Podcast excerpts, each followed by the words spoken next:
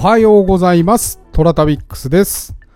さあ、私はですね、今、京都に来ております。久々に、いや、久々でもないな、ゴールデンウィークもあったけど、あの、プライベートでね、京都に来ました。仕事じゃなくて。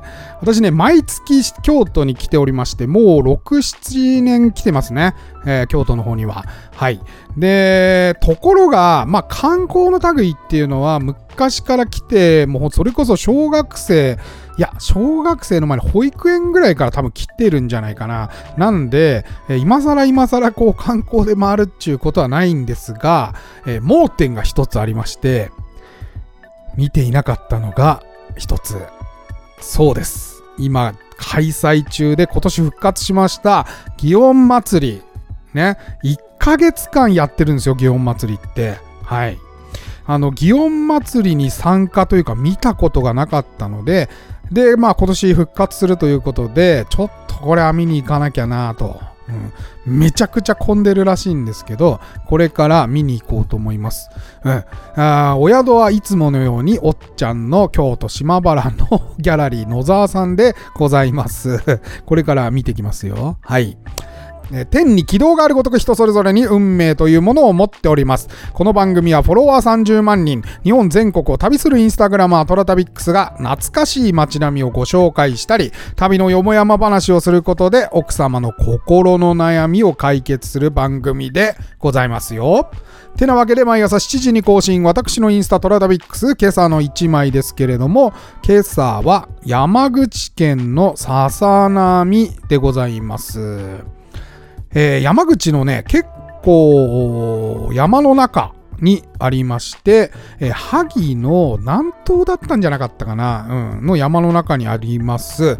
えー一応萩らしいんですけど、萩市の南部を占める、えー旧朝日村の南側に位置する農村集落で、えーかつての萩城下町と三田尻を結ぶ萩を縦貫の中間点に位置することから参勤交代の時にですね、えー藩主が休息するお茶屋を中心とした、えー宿駅機能を有する集落として栄えたそうです。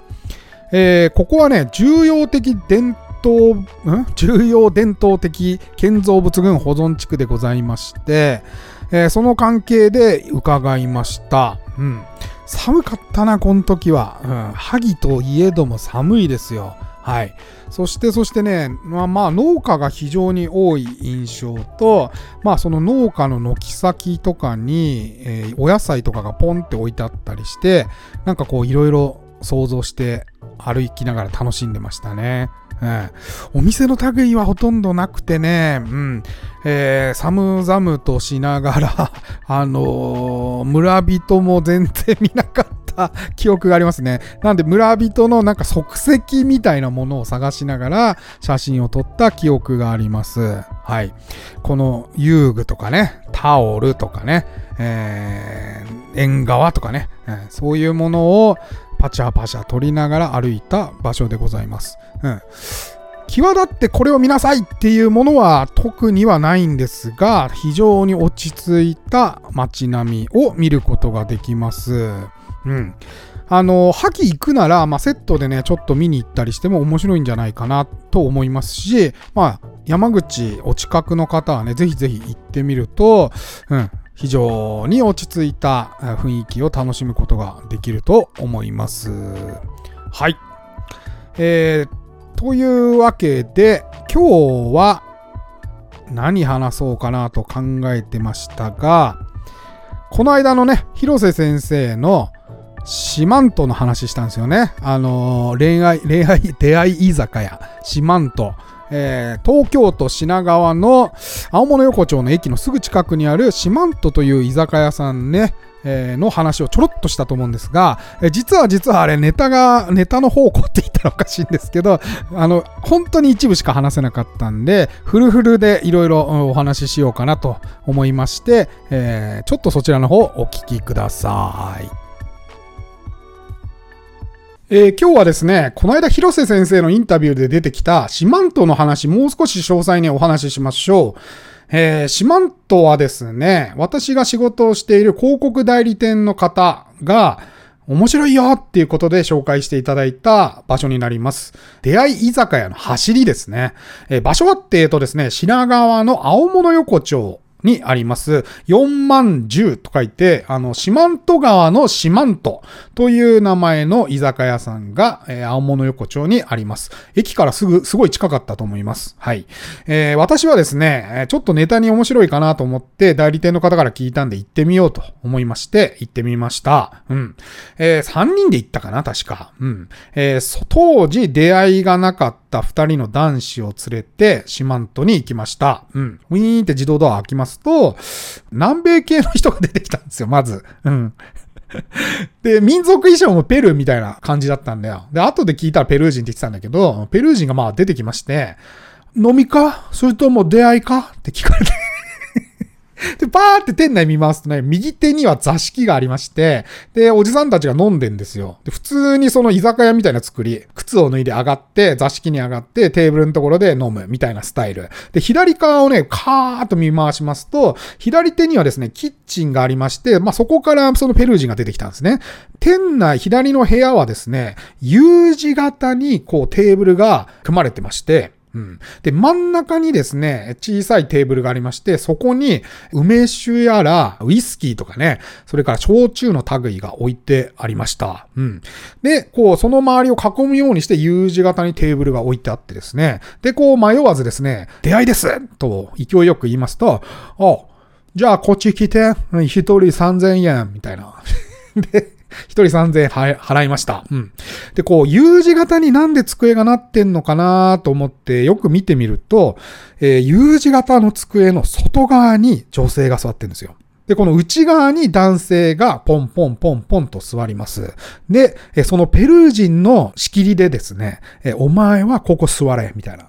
で、お前ここ、お前ここ、みたいに言われて で、この U 字型の内側に男性が座りまして、で、3分から5分ぐらいの間話して、で、な、内側の男性がいろんな席に移りまして、えー、いろんな女性と話ができるっていうようなスタイルなんですね。うん。だからまあ、こう、オープンスペースで、で、みんな飲み物なくなったら真ん中にね、取りに行ったり、あとビールのサーバーがあるんで、勝手にビールつげやっていうことで、で、あとね、座った瞬間に、こう、無造作にですね、そのペルー人が食べ物をボスボスボスボス置いてって、食えみたいな。食えじゃねえよと思ってでも安いですよね。3000円で、まあ飲み放題付きで食べ物も出ますから、で、さらに出会いのおまけもあるということで、面白いな、このお店と思って、えー、行きました。うん。私が座った時はね、最初はなんか綺麗どころの若い女性が座ってまして、まあ話ってそんな、まあ4、5分ですからね、えどっから来たんですか？とか、な、な、なんかきっかけがあってお店来たんですか？とか、えあるいは何されてる方なんですか？とかって話したら大体終わりなんですよ。はい。で、その綺麗めの女性と話した時に、もうね、みんなね、ああ、占い受けに来ましたと、えいうことをおっしゃってるわけですね。うん。で、なんかね、ちょっと引き気味なんですよ、後ろに。うん。まあ、俺の威圧感があったのかもしれないけど、ま、なんかみんななんかちょっと引き気味なわけよ。うん。で、そもそもなんですが、そのシマントというお店はですね、もともとは有名な占い師さんが、え、立ち上げた居酒屋なんですね。で、よく新宿のさ、なんか〇〇、新宿の母とかさ、中野の母とかさ、あるじゃない？なんとかの母っつって。あの時代にめちゃくちゃ売れたえー、おばさんなんですよ。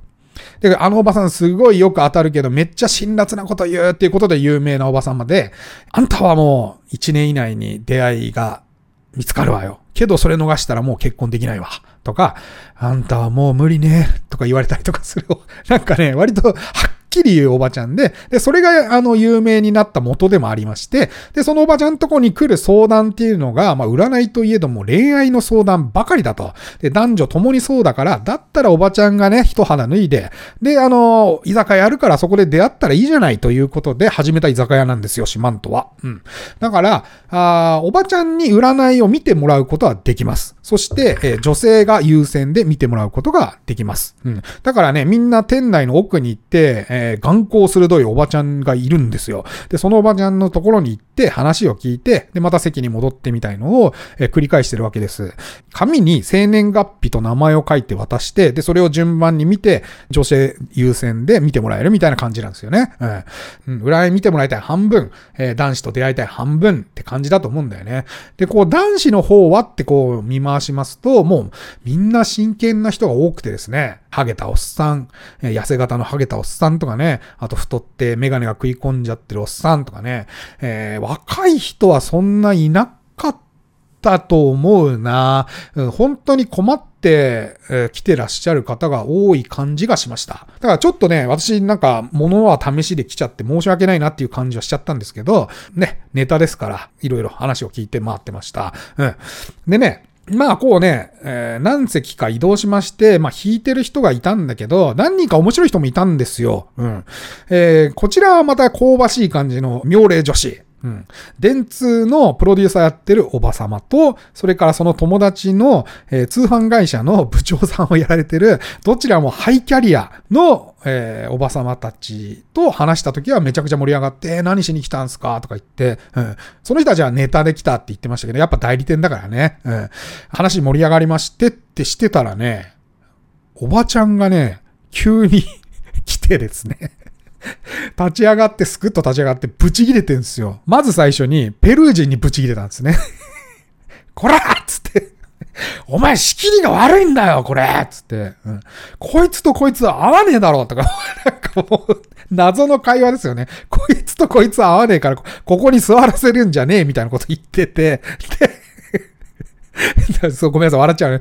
で、ペルー人、ペルー人もごめんなさい、ごめんなさい、みたいに言ってんだけど、その仕切りの悪さとかマジでわかるのかみたいな感じだったんですけど、でね、えー、ついで怒りみたいな感じでね、おばちゃんがね、大体ね、お前らもなんだよみたいなこと言い出して ええと思って、俺ら客なのに怒られるのかなと思ってたらね、おばちゃんね、秀逸だったね。えー、外側に向かってすごい消えてるわけ。内側男子ですから、外側の女子に向かってね、あんた、いつ来たんだい?つって、半年前です。つって。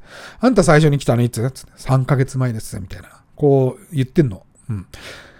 あ、この女の子たち、毎回来てんだっていうの分かったんですよ。毎週毎週。うん。あのさ、おばちゃん嬉しいんだよ、と。あんたたちが来てくれてね、おばちゃん儲かるんだよ。すごい、つって。でもね、おばちゃんそんなお金欲しくないの。つって。おおと思って。おばちゃんね、みんなにね、幸せになってほしいの。あんたたち出会いが欲しくて来てんでしょ？占いとか言ってるけど出会いでしょ？と。うん。白馬の王子が来ると思ってんじゃないよつって。白馬の王子が、秀逸だよね。うん。